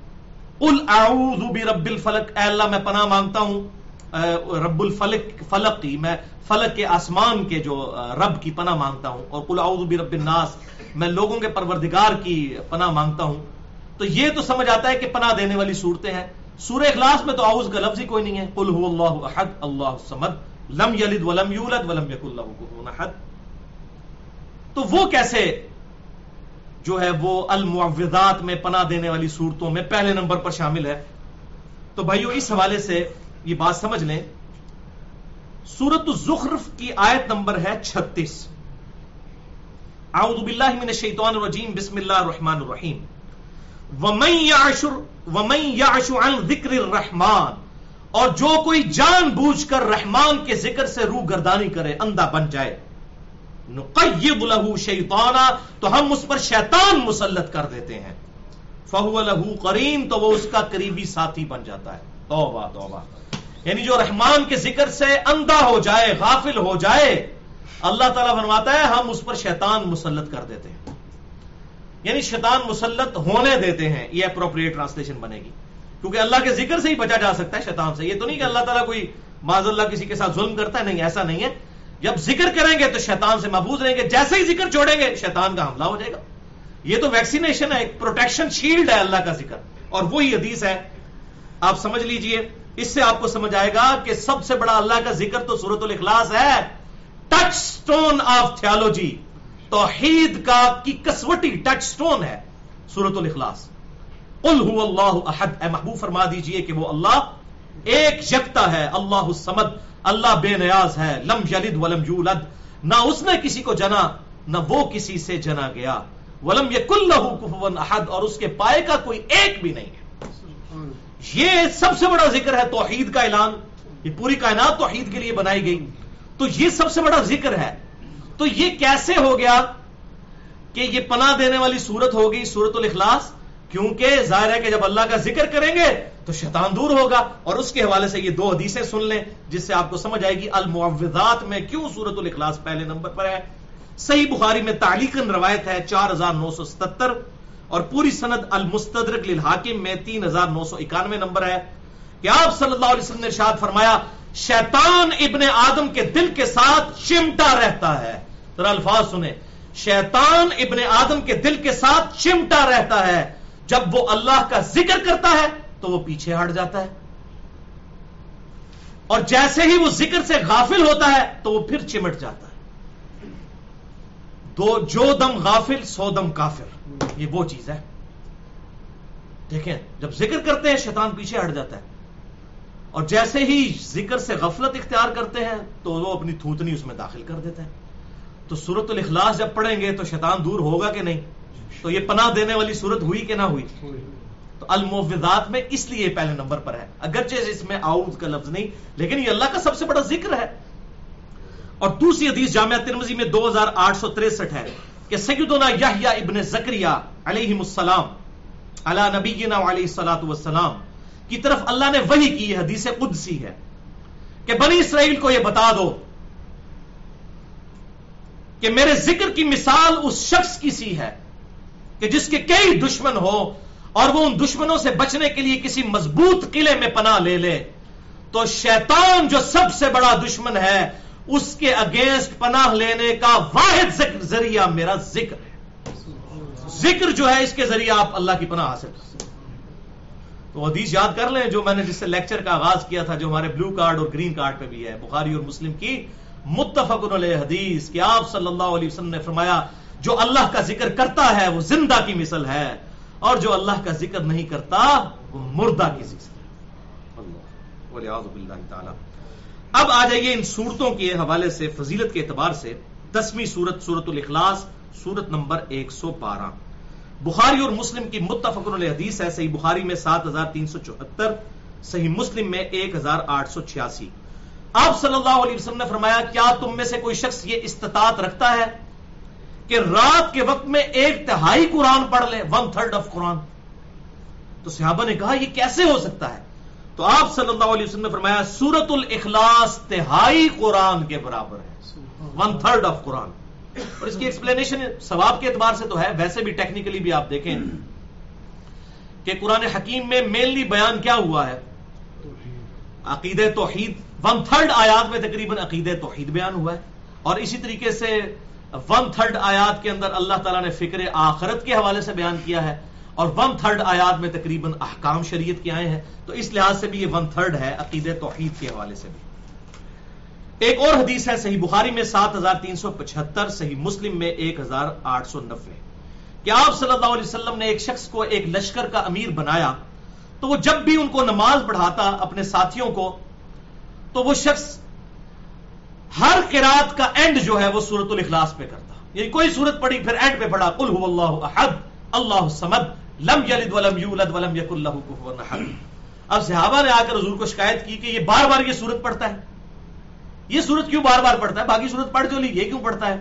تو آپ صلی اللہ علیہ وسلم نے فرمایا کہ اس سے پوچھو کہ یہ کیوں پڑھتا ہے؟ اللہ تو اس نے کہا کہ میں اس لیے یہ سورت کو پڑھنا محبوب رکھتا ہوں کہ اس میں میرے رب کی رحمان کی صفت کا بیان ہے۔ تو آپ صلی اللہ علیہ وسلم نے فرمایا، اسے کہہ دو کہ پھر رحمان اور اللہ بھی اس سے محبت کرتا ہے، جو سورہ الاخلاص سے محبت کرتا ہے۔ الحمدللہ۔ تو اپنی عادت بنائیں کہ سورت الاخلاص کو زیادہ سے زیادہ پڑھا کریں۔ الحمدللہ، ہم تو جاری نمازوں میں باقی صورتوں کے ساتھ اس کو بھی بسا اوقات ملاتے ہیں تاکہ یہ ثواب بھی ملے۔ صحیح بخاری میں سات سو چوہتر نمبر حدیث ہے، ایک اور۔ کہ آپ صلی اللہ علیہ وسلم سے ایک شخص نے عرض کیا اللہ کے رسول صلی اللہ علیہ وسلم، میں سورہ اخلاص سے محبت کرتا ہوں۔ تو آپ صلی اللہ علیہ وسلم نے فرمایا کہ تجھے یہ محبت جنت میں لے جائے گی، انشاءاللہ۔ یہ محبت یہ نہیں ہے کہ صرف سورہ اخلاص پڑھ لینا۔ سورہ اخلاص کے اندر توحید کا بیان ہے۔ یہ تو نہیں ہے کہ آپ سورہ اخلاص میں توحید کا بیان کر رہے ہوں اور بعد میں آپ جو ہے وہ ایسے عقیدے اڈاپٹ کر لیں جو توحید کے منافی ہوں۔ اس میں تو ایک اللہ سے ہونے کا یقین پیدا کیا ہے۔ اس کے بعد کوئی دیوی دیوتاؤں سے یا بزرگوں سے، ان لوگوں سے اپنے عقیدے وابستہ کرتے تو اس کے سورہ اخلاص پڑھنے کا کوئی فائدہ نہیں۔ وہ تو اسی طریقے سے ہے جیسا کہ قادیانی قرآن پڑھتا رہے۔ جب تک ختم نبوت کا عقیدہ اس کا کلیئر نہیں ہے، اس وقت تک اس کا ماں کانا محمد البا احدم رجالکم ولا کے رسول اللہ و خاتم النبیین چاہے وہ ہزار دفعہ پڑھتا رہے۔ جب تک وہ اس کے اندر جو کیڑا گھس گیا ہے، وہ امتی نبی اور حقیقی نبی کے حوالے سے وہ جب تک کیڑا نہیں نکلے گا، اس وقت تک اس کے لیے آیات فائدہ مند ہی نہیں ہوگی اسی طریقے سے سورت الاخلاص بھی اسی کے لیے فائدہ مند ہے۔ جو توحید کا عقیدہ صحیح رکھے اور اس پہ میری گفتگو ہے مسئلہ نمبر تھری، دعا صرف اللہ ہی سے۔ اور اسی کی ایکسٹینشن ہے مسئلہ نمبر فورٹی تھری وسیلہ اور توسل کے صحیح احکام و مسائل۔ ایک اور حدیث ہے، جامعہ ترمزی میں دو ہزار آٹھ سو ستانوے، سنن نسائی میں نو سو پچانوے نمبر۔ المستدرک للحاکم میں موجود ہے اور امام زہبی نے بھی موافقت کی ہے کہ آپ صلی اللہ علیہ وسلم نے ایک شخص کو سنا کہ وہ سورت الاخلاص پڑھ رہا تھا۔ قل هو اللہ احد، اللہ الصمد، لم یلد ولم یولد ولم یکن له کفوا احد۔ تو آپ صلی اللہ علیہ وسلم نے ارشاد فرمایا کہ واجب ہو گئی۔ صحابہ نے کہا، کیا واجب ہوگی یا رسول اللہ؟ فرمایا، جنت واجب ہوگی اس پہ۔ سورہ اخلاص پڑھنے سے جنت واجب۔ اللہ اللہ اکبر کبیرہ والحمد للہ کثیرہ وسبحان اللہ بکرتم واصیلا سبحان اللہ وبحمدہ عدد خلقہ ورضا نفسہ وزنت عرشہ ومداد کلماتہ۔ اور ایک اور حدیث زبردست، یہ بھی آپ کو یاد کرنی پڑے گی، جامعہ ترمزی میں تین ہزار چار سو پچہتر سرن نبی دعود میں ایک ہزار چار سو ترانوے سرن ابن ماجہ میں تین ہزار آٹھ سو ستاون۔ کہ آپ صلی اللہ علیہ وسلم نے ایک شخص کو سنا کہ وہ پڑھ رہا تھا، دعا کے اندر اللہم انی اسألک بانک انت اللہ لا الہ الا انت الاحد الصمد الذي لم یلد ولم یولد ولم یکن له کفوا احد سورة الاخلاص اور ساتھ وہ الفاظ بھی. تو آپ صلی اللہ علیہ وسلم نے فرمایا، اس شخص نے اللہ تعالی کے اسماء اعظم کے ذریعے اللہ کو پکارا ہے اور یہ وہ اسماء ہے کہ جب ان کے ذریعے دعا کی جائے تو قبول ہوتی ہے اور جو چیز اللہ سے مانگی جائے وہ عطا کی جاتی ہے۔ تو یہ اس کے علاوہ بھی اور اسماء اعظم موجود ہیں۔ لا الہ الا انت، سبحانک انی کنت من الظالمین۔ اور وہ الہکم الہ واحد، لا الہ الا هو الرحمن الرحیم۔ الف لام میم اللہ، لا الہ الا هو الحی القیوم۔ تو اس حوالے سے میری ڈیٹیل گفتگو ہے مسئلہ نمبر 82 کے عنوان سے اہل سنت پاک ڈاٹ کام پر، وہ آپ سن سکتے ہیں۔ اب بھائیو آ جائیے آخری دو صورتوں کی طرف۔ المعوذتین، دو پناہ دینے والی صورتیں۔ آج کی لیکچر کی آخری دو صورتیں، لیکچر کی گیارہ نمبر صورت اور بارہ نمبر۔ قرآن حکیم میں ایک سو تیرہ اور ایک سو چودہ ہے سورت الفلق اور سورت الناس۔ صحیح مسلم میں حدیث ہے، ایک ہزار آٹھ سو اکانوے اور ایک ہزار آٹھ سو بانوے۔ اقبا بن عامر رضی اللہ تعالیٰ عنہ۔ کون سے صحابی؟ اقبا بن عامر۔ ان کا نام یاد رکھنا ہے یہ بار بار آئے گا۔ یہ میں نام آپ کو کیوں یاد کروا رہا ہوں؟ آپ کو بعد میں اندازہ ہوگا۔ اقبا بن عامر کہتے ہیں کہ مجھے نبی صلی اللہ علیہ وسلم نے ایک دن ارشاد فرمایا، صحیح مسلم ایک ہزار آٹھ سو اکانوے اور ایک ہزار آٹھ سو بانوے، کہ آج رات مجھ پر ایسی دو صورتیں نازل ہوئی ہیں کہ ایسی صورتیں میں نے پہلے کبھی نہیں دیکھی اور پھر آپ صلی اللہ علیہ وسلم نے فرمایا، وہ معوذتین ہیں۔ پھر آپ نے تلاوت کی، قل اعوذ برب الفلق۔ من شر ما خلق ومن شر غاسق اذا وقب ومن شر النفاثات في العقد ومن شر حاسد اذا حسد. قل اعوذ برب الناس ملک الناس الہ الناس، من شر الوسواس الخناس الذي يوسوس في صدور الناس من الجنة والناس. یہ آپ نے تلاوت کی۔ ایک اور حدیث ہے، سنن نبی دعود میں ایک ہزار چار سو باسٹھ، سنن نسائی میں پانچ ہزار چار سو اڑتیس۔ یہی اقبا بن عامر رضی اللہ تعالیٰ عنہ، وہی سے آپ وہ کہتے ہیں کہ میں آپ صلی اللہ علیہ وسلم کی اونٹنی کی مہار پکڑ کر آگے آگے چل رہا تھا۔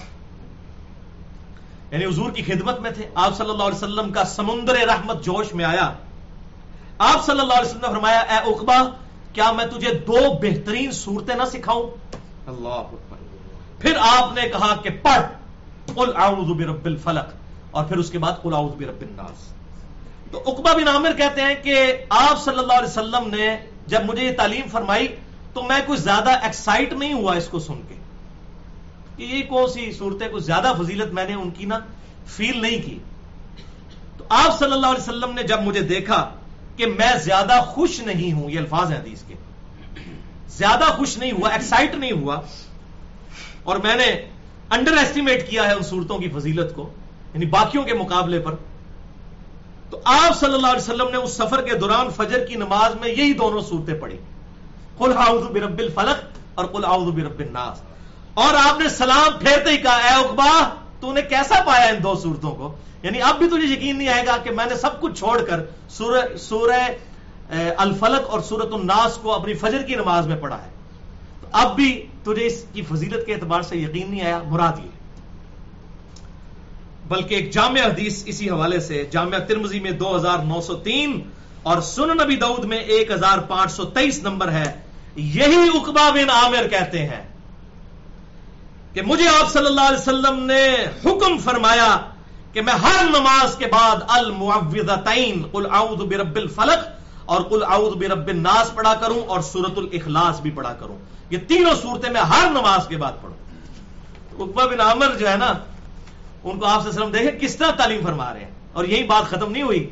ایک اور حدیث ہے سنن نسائی میں نو سو چون نمبر۔ اور المستدرک للحاکم میں بھی موجود ہے، امام زابی نے بھی اس کی موافقت کی ہے۔ یہی اقبا بن عامر کہتے ہیں کہ میں نے پوچھا، یا رسول اللہ صلی اللہ علیہ وسلم، کیا میں قرآن میں سورہ ہود یا سورہ یوسف نہ پڑھوں؟ فضیلت کے لیے۔ تو آپ نے فرمایا، تم اللہ کے ہاں سورت الفلق سے بلیغ کوئی صورت نہیں پڑھ سکو گے۔ یعنی یہ صورتیں سورہ ہود، یہ سورہ یوسف بھی پڑھ لو، لیکن سورت الفلق کے مقابلے کی کوئی صورت نہیں ہے۔ اللہ اکبر کبیرہ الحمد للہ کثیرہ وہ سبحان اللہ بکرتم واسیلا اب وہ کلائمیکس آ رہا ہے جناب، اس کا جو میرے لیے بہت حیران کن حدیث ہے۔ اور حالانکہ یہ مین سٹریم کی کتابوں میں تھی، لیکن مجھ سے ابھی تک اوور لک ہوئی۔ میں وہ حیران کن حدیث اسی حوالے سے آپ کو بیان کر دوں۔ جامعہ ترمزی میں انٹرنیشنل نمبر کے مطابق دو ہزار اٹھاون، سنن نسائی میں پانچ ہزار چار سو چھیانوے، سنن ابن ماجہ میں تین ہزار پانچ سو گیارہ۔ یقین کریں آپ وجد کر اٹھیں گے یہ حدیث سن کر۔ شیطان یہ حدیث نہیں سننے دے گا۔ یقین کریں جب سے میں نے سنی ہے یہ حدیث میں نے پڑھی ہے، یہ پانچ چھ دن سے تو میرے دماغ کی کیفیت ہی بدلی ہوئی ہے۔ جو بندہ مجھے ملتا ہے نا، میں اس کو یہی حدیث سناتا ہوں۔ ترمزی سن نسائی سن ابن ماجہ میں۔ ابو سعید خدری کہتے ہیں رضی اللہ تعالیٰ ہو کہ رسول اللہ صلی اللہ علیہ وسلم شریر جنوں اور شریر انسانوں کی نظر بد سے بچنے کے لیے، ان کی طرف سے تکلیف سے، جادو ٹونا سے، ان کی طرف سے آنے والی پریشانی اور مصائب سے بچنے کے لیے، انسانوں اور جنوں دونوں کے اللہ کی پناہ طلب کیا کرتے تھے، مختلف دعائیں مانگا کرتے تھے آپ صلی اللہ علیہ وسلم۔ لیکن جب المعوذتین نازل ہو گئیں، قل اعوذ برب الفلق اور قل اعوذ برب الناس، تو آپ صلی اللہ علیہ وسلم نے تمام دعائیں چھوڑ دی اور صرف انہی دو صورتوں کو پکڑ لیا۔ قل اعوذ برب الفلق، من شر ما خلق، ومن شر غاسق اذا وقب۔ ومن شر النفاثات في العقد ومن شر حاسد اذا حسد. قل اعوذ برب الناس مالک الناس الہ الناس، من شر الوسواس الخناس، الذي يوسوس في صدور الناس من الجنة والناس. اور کیا معمول ازمایا آپ نے؟ آپ صلی اللہ علیہ وسلم نے اپنا لیا معمول کے ساری دعائیں چھوڑ کر یہی سب کو کفایت کرنے والی ہیں۔ رات کو سونے سے پہلے بھی آپ کو پتا یہ تین تین دفعہ پڑھتے تھے۔ اب وہ تین حدیثیں ہیں، اسی حوالے سے میں پہ بیان کر دوں۔ المعوضات کے حوالے سے آخری تین صورتیں سورت الاخلاص سورت الفلق اور سورت الناس۔ پہلی حدیث بخاری اور مسلم کی متفق حدیث ہے۔ بخاری میں پانچ ہزار سولہ اور پانچ ہزار سترہ، مسلم میں پانچ ہزار سات سو چودہ۔ اب معائشہ رضی اللہ تعالیٰ عنہ کا بیان ہے کہ آپ صلی اللہ علیہ وسلم جب رات کو بسترے پر تشریف لے جاتے تو آخری تین صورتیں المعوذات پڑھ کر اپنے ہاتھوں پر پھونک کر پورے جسم پر ملا کرتے تھے، جہاں تک ہاتھ پہنچتا تھا۔ اور جب آپ بیمار ہو گئے تو میں یہ صورتیں پڑھ کر آپ صلی اللہ علیہ وسلم کے مبارک ہاتھوں پر پھونکتی اور آپ کے مبارک ہاتھوں کو آپ کے ہی جسم پر پھیرا کرتی تھی۔ اپنے ہاتھوں کو نہیں پوائنٹ ٹو بی نوٹڈ کیونکہ آپ کے ہاتھ تو پھر آپ کے ہاتھ ہیں، صلی اللہ علیہ وآلہ وسلم۔ اور مسلم میں الفاظ حیران کن ہے پانچ ہزار سات سو چودہ۔ یہ تحفہ لے لیں آج کا۔ پانچ ہزار سات سو چودہ صحیح مسلم۔ کہ آپ صلی اللہ علیہ وسلم کے گھر والوں میں سے جب کوئی بیمار ہو جاتا، تو آپ صلی اللہ علیہ وسلم یہی آخری تینوں صورتیں پڑھ کر دم ڈالا کرتے تھے۔ اور یہ تو مسئلہ حل ہو گیا۔ تو داڑھی دیکھ کے نا کسی کو کہتے ہیں جناب دم پا دو پائی جی دم آسان۔ آسان ترین دم۔ ایک تو صورت الفاتحہ آپ اسی طرح سن چکے آخری تین صورتیں پڑھ کر آپ صلی اللہ علیہ وسلم اپنے گھر کے مریضوں کو صحیح مسلم پانچ ہزار سات سو چودہ آپ صلی اللہ علیہ وسلم بیمار لوگوں کو اپنے گھر والوں کو دم ڈالا کرتے تھے۔ رات کو سونے سے پہلے دیکھیں آپ نے جنوں سے پناہ دینی ہے بچوں کو نظر بد سے دینی ہے۔ میں کہتا ہوں جی ایک ہی اس المعوضات کے وظیفے میں سارا پیکج آ گیا۔ کوئی مشکل کام نہیں کوئی مشکل دعائیں یاد کرنے کی ضرورت نہیں ہے۔ المعوضات آخری تین صورتیں الحمدللہ۔ دوسری حدیث، جامعہ ترمزی میں تین ہزار پانچ سو پچہتر سن نبی دعود میں پانچ ہزار بیاسی سن نسائی میں پانچ ہزار چار سو تیس۔ آپ صلی اللہ علیہ وسلم نے حکم فرمایا صحابہ اکرام سے کہ صبح اور شام تین تین دفعہ المعوضات یعنی سورت الاخلاص سورت الفلق اور سورت الناس پڑھ لیا کرو۔ تمہیں یہ ہر دکھ، مصیبت اور پریشانی سے ہر شہر سے کافی ہو جائیں گی، یہ تین صورتیں۔ تین دفعہ صبح اور تین دفعہ شام کو۔ اسی لیے ہم نے اپنے بلو کارڈ میں ڈال دی ہیں۔ الحمدللہ اس کا اینڈرائڈ بھی بن چکا ہے ہمارے ٹچ سکرین موبائلز کے لیے۔ وہ آپ فیس بک پہ رابطہ کر کے لے سکتے ہیں۔ تو اس میں بھی میں نے یہ بلو کارڈ میں، آخرت کے بلو کارڈ میں میں یہ ڈالی ہوئی ہیں۔ اور تیسری حدیث سن نبی دعود میں ایک ہزار پانچ سو تیئیس، جامعہ ترمزی میں دو ہزار نو سو تین اور سن نسائی میں ایک ہزار تین سو ستائیس۔ وہی اقبا بن عامر رضی اللہ تعالیٰ عنہ کہتے ہیں کہ نبی صلی اللہ علیہ وسلم نے مجھے حکم فرمایا تھا کہ میں ہر نماز کے بعد بھی ایک ایک بار المعوضات پڑھا کروں، آخری تین صورتیں جو ہم نے اپنے گرین کارڈ پہ ڈالی ہوئی ہیں۔ فرض نماز کے بعد کے سنت اذکار اور بلو کارڈ جو ہے وہ صبح و شام کے سنت اذکار۔ لہٰذا یہ صورتیں جو ہیں، یہ شیلڈ ہے۔ آپ دیکھیں کیسی شیلڈ ہے؟ ایک نماز سے دوسری نماز کے درمیان بھی شیلڈ ہے۔ صبح شام کی وہ شیلڈ ہے کہ تین دفعہ صبح تین دفعہ شام کو۔ پھر رات کو سونے سے پہلے بھی شیلڈ ہے۔ تو یہ صحیح پروٹیکشن شیلڈ ہے اللہ تعالیٰ کی طرف سے۔ المعوضات بڑا صحیح نام ہے۔ تین پناہ دینے والی صورتیں۔ آپ ان کا ترجمہ بھی پڑھ کے دیکھیں، یقین کریں انسان وجد میں آ جاتا ہے۔ اب یہ مجھے، میرے ایمان کا تقاضا ہے کہ میں ادھر کور کروں اسے۔ کیونکہ اب اس کا ذکر ہوا المعوضتین کا۔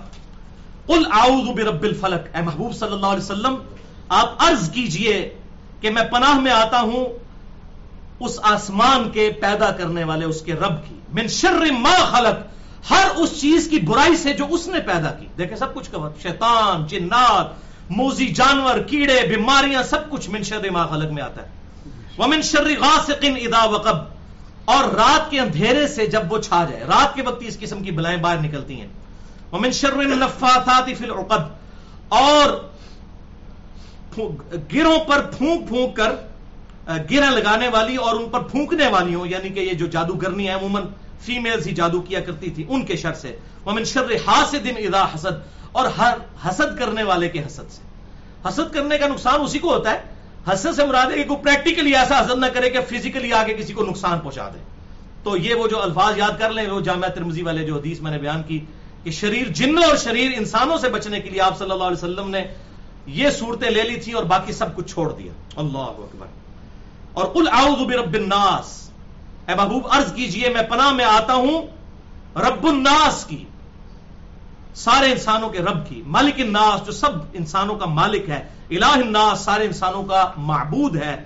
من شر الوسواس الخناس، چھپ چھپ کر حملے کرنے والے یعنی شیطان کے شر سے۔ الذی یوسوس فی صدور الناس، وہ کہ جو وسوسے ڈالتا ہے لوگوں کے سینوں میں۔ من الجنتی والناس، جنوں میں سے بھی ہے اور انسانوں میں سے۔ انسانوں میں سے معذرت کے ساتھ یہ جتنے علماء کرائم ہیں نا، یہ بڑے شیاطین ہیں۔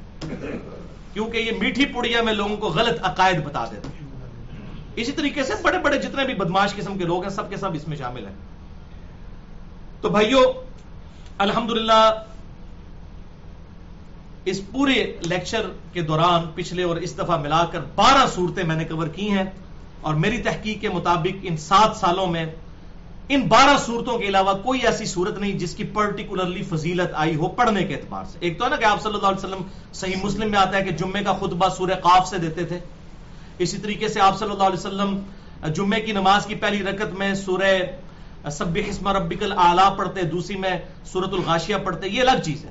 لیکن پڑھنے، تلاوت کرنے کے اعتبار سے یہی بارہ صورتیں ہیں۔ نمبر ایک سورت الفاتحہ، نمبر دو سورت البقرہ، نمبر تین سورہ عال عمران، نمبر چار سورت القحف نمبر پانچ سورہ یاسین، نمبر چھ سورت الملک اور نمبر سات سورت السجدہ، نمبر آٹھ سورت الزلزال، نمبر نو سورت الکافرون اور آخری تین صورتیں جو ہیں وہ سورت الاخلاص سورت الفلق اور سورت الناس المعوضہ لیکن انصاف کا تقاضا ہے کہ میں ایک روایت یہاں پر ضرور بیان کر دوں۔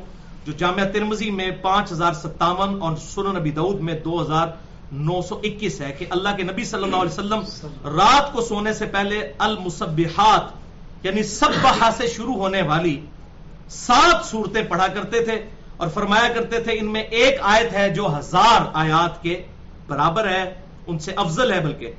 سورہ بنی اسرائیل سورت الحدیث سورت الحش سورہ اصف سورت الجمہ سورت التغابن اور سورت العلیٰ لیکن یہ سات صورتیں پڑھنا ظاہر مشکل کام ہے، بل میں نے یہاں پر بیان کر دیا۔ اب آخری گزارش اس حوالے سے سن لیجیے۔ اللہ کے ذکر کے حوالے سے اور پرٹیکولرلی قرآن حکیم کی تلاوت، انسان، اب جتنے میں نے یہ چھ لیکچرز تقریباً ٹوٹل سات گھنٹے کی گفتگو بن گئی۔ اللہ بذکر اللہ تطمئن القلوب کے کانٹیکسٹ میں۔ یہ آخر میں دو حدیثیں، ان کے بغیر یہ سارے چھ کے چھ لیکچر نامکمل تھے۔ دونوں ہی اما عائشہ رضی اللہ تعالیٰ عنہ سے۔ اور دونوں ہی بخاری اور مسلم کی متفق حدیث ہے بخاری میں پانچ ہزار آٹھ سو اکسٹھ اور مسلم میں ایک ہزار آٹھ سو تیس۔ یہ پہلی حدیث کہ آپ صلی اللہ علیہ وسلم نے فرمایا، اللہ کو سب سے بڑھ کر محبوب عمل وہ ہے جو ہمیشہ کیا جائے، اگرچہ تھوڑا ہی ہو، بنسبت اس عمل کے جو بہت زیادہ ہو، لیکن استقامت کے ساتھ نہ ہو۔ یہ نہیں کہ میں ساری دعائیں آج پڑھی، کل چھوڑ دیں۔ چند ایک پڑھ لیں، چند ایک وظائر چند ایک صورتیں، لیکن وہ ریگولرلی اور دوسری حدیث صحیح بخاری اور مسلم کی متفق علیہ حدیث ہے۔ بخاری میں ایک ہزار نو سو ستر، مسلم میں ایک ہزار آٹھ سو چونتیس۔ کہ آپ صلی اللہ علیہ وسلم نے ارشاد فرمایا، ایسے اعمال ہی کیا کرو جن کی تم میں استطاعت ہے، کیونکہ اللہ نہیں اکتاتا، تم اکتا جاؤ گے۔